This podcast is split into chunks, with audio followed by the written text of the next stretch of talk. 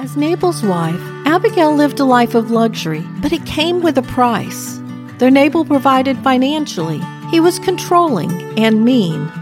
Despite her situation, we see in Abigail a woman at peace. Like Paul, she knew how to be content whether she was in need or had plenty, whether well fed or hungry. She drew her strength from the Lord rather than from the position she was in.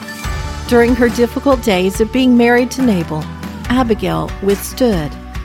Where he was weak, she was strong.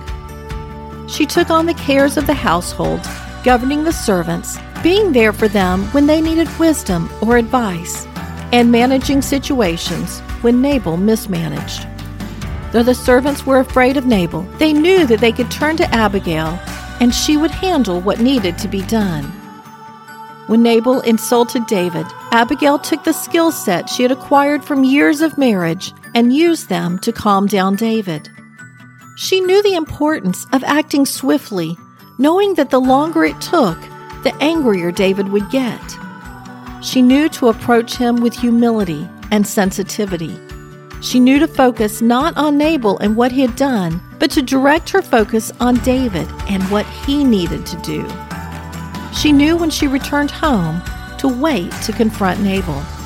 In 1 Samuel 25:31, she told David that when the Lord had dealt with Nabal, to remember her. She knew that someday David would be king.